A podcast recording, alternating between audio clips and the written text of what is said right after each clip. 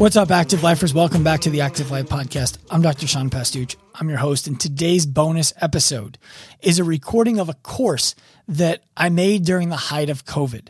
You might remember, especially for those of you who are in the CrossFit community, when COVID really started hitting in May, June 2020, people started ripping the name CrossFit off of their business and rebranding to something that was more uniquely their own, even if just barely, and everything that they did after the fact was exactly the same. Meaning you changed your name from CrossFit New York to Community Fitness New York and changed nothing about the way you delivered your service, but you thought that was a new brand.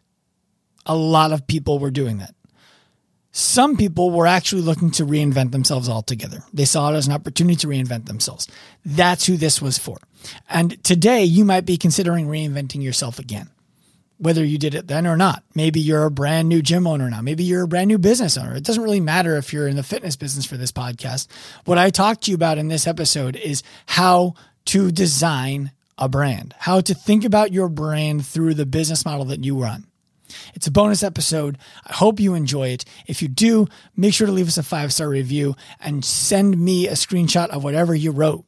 I'm going to pick my favorite review every week and I'm going to hop on a free coaching call with you to work through some of the problems you're experiencing in your business. I hope you're enjoying this uptick in the volume of the podcast that we're putting out. If you do, please let me know. Send me a DM at Dr. Sean Pastuch. All of that kind of stuff is helpful for me to know what you're looking for out of us, and we're here to serve. Let's get you to the show. The last or the first component of creating your own brand that you must pay attention to is what is the business model. Now that you built this great thing or you have this great thing that you're going to run off into the sunset with and call your own, it's got to make you money. How do we do that? Well, there are three phases that we're going to focus on. There are many more than just these three, but these are the overarching things that you need to consider in your business. The first one is marketing, sales, and execution. What that means is if you're going to make any money in your business, you need to be able to market it, sell it, and execute on it. Attention is currency. Time is not money. Attention is. Money is not money. Attention is. You need people to know who you are and like you. Know, like, and trust. That's going to happen through your marketing. Then, once you've marketed well, you have to be able to close. You have to be able to seal the deal. We have a sales course that is exclusively built on ethical sales for the fitness professional. Depending on when you're watching this, it may or may not be ready yet. But sales is huge because, especially in the fitness space, nobody got into it for the money that means you don't make any money. The reality is you have to recognize you didn't get into it for the money, but you love it so much that it's the only thing you want to do to make money. In order to make money, you must be able to sell when you have attention. The third thing is you better do what you say you're going to do. You have to deliver. You could be the best marketer and the best salesperson in the world. You could have the best funnels, and we're not even talking about building those out, but you could have the best ads in the world. Awesome sales. And your business will fail because you don't do a good job delivering. So people get there and their expectation of what they're going to get for what they paid is out of alignment with what they can actually get. That's a problem. You have to deliver at a high level. All of these things come at a cost. What is the cost? What is the cost? You need to know those. So let's now move over to the costs. Because too many people set their price and then they back into everything else. It's not how it works. First, you figure out your marketing, your sales, and your execution. The costs of those. Member acquisition is the cost of attention and sales. What that means is, what does it cost you to get in front of somebody and to close somebody? So, let's say, for example, you're like, I don't run any ads. I don't know what you mean by member acquisition costs. I don't, I don't, I don't have one. Okay, it's easy to explain with ads. I'm going to explain it in a more difficult way and make it really simple for you to understand. Let's say, for example, that you bought 50 t-shirts for your gym and only 20 of them sold. Those t shirts are a marketing expense. You want people to wear them around town. Let's just say each t shirt costs you 10 bucks. You spend 500 bucks, 20 sold, 300 bucks is what's left over. Now, if that's the thing you did that month, we sold t shirts, $500, two members joined. Your cost of acquisition for those two members was $150 a piece on marketing only because you have 30 t shirts left over that didn't sell, that might never sell. And that was your marketing effort for the month. $300 were, were spent and not recouped. Two people joined.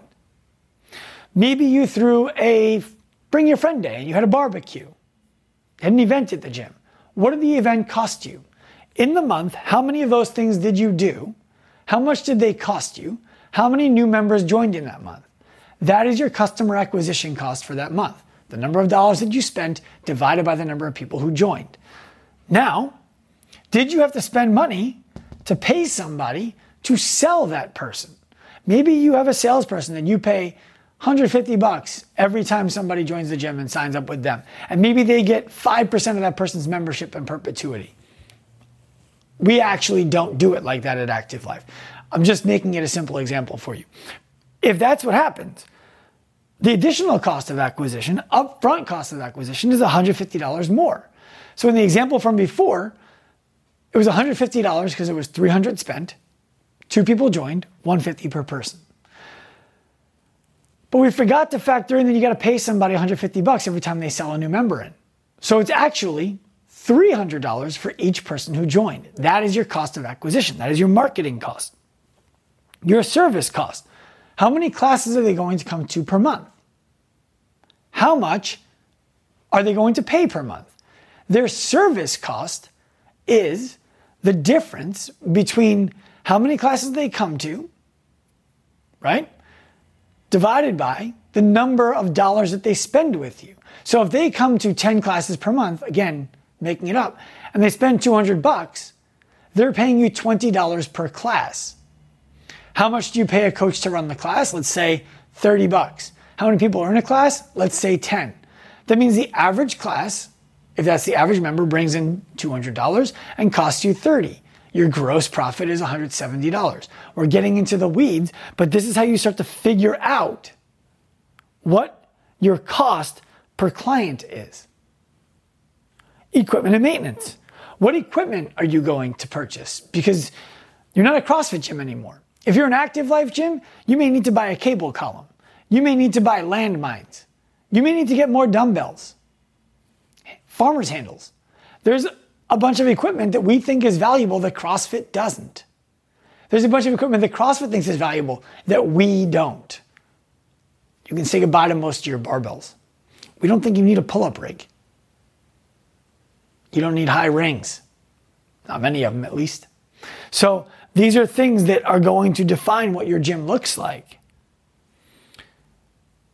These have to be factored in and amortized over 12 months or 24 months. What that means is take what they cost up front, spread them out over the course of a year, and that tells you what they cost you each month. Obviously, there's other things in this like licensing fees, all of your utilities, your rent, all that kind of stuff. You have to figure out your costs first. Next, what are you going to charge based on what it costs you to acquire and service a member and the equipment that is necessary and the maintenance that is necessary in the building to make sure that you are successful. The way you set your price is add up your costs, set a desirable margin, test and see if you can sell it. Let's say, for example, you figure out that the math is if I have 50 members, the average member is going to cost me $110 a month. Great. How much money do you want to be able to make? Let's say you say, on 50 members, it'd be really great to be able to make $5,000 a month. Great. Then you need to make $100 per member per month. If they cost you 110, you need to charge 210. Now, we set the desirable margin. It's $210 a month for membership. Let's now test it and see if we can actually sell that. Let's see if we were right about what it costs to acquire a client, to close a client, to deliver the service to buy the equipment and maintain the equipment. Ah, it didn't work. It's costing us more than that. What are we going to do? You iterate. You change something. You change one of the factors. Maybe your service changes a little bit. Maybe the way you pay for a clothes changes a little bit. Maybe your marketing has to improve. All of these things, they are moving targets that you have to practice, practice, practice, practice, practice, practice over and over and over again. That was part of the value for you being part of a CrossFit gym. People walked through the door, they knew what you were. One of the mistakes we see people make all the time, especially with CrossFit gyms, is they get some back alley dump of a facility and they're like, gotcha, rent is cheap. We're to crush it here. And they think they don't have to advertise. The money that you saved on your rent for your dilapidated building needs to be spent on refurbishing the building and marketing. It should end up costing you about the same thing as a retail space with no marketing. That's how you need to think about what your ad costs are going to be, your marketing costs, your customer acquisition costs. These are things that, when you're a CrossFit gym, are less important, or at least they feel less important. But I think it's part of the reason why many of them struggle. It's one of the things, one of the many things that we take care of for our active life gyms. We teach them how to do all of these things to make sure that they are successful. We teach them how to iterate. We teach them how to fail so that they can be successful. These are things you absolutely must consider in your gym if you have any chance of being successful. I hope you enjoyed this episode of the Active Life Podcast.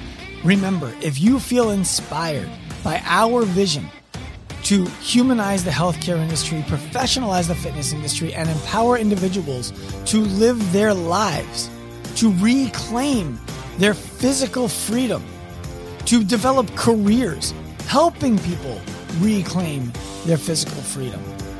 All you need to do is head to activelifeprofessional.com, find the appropriate link that represents you, and get in contact.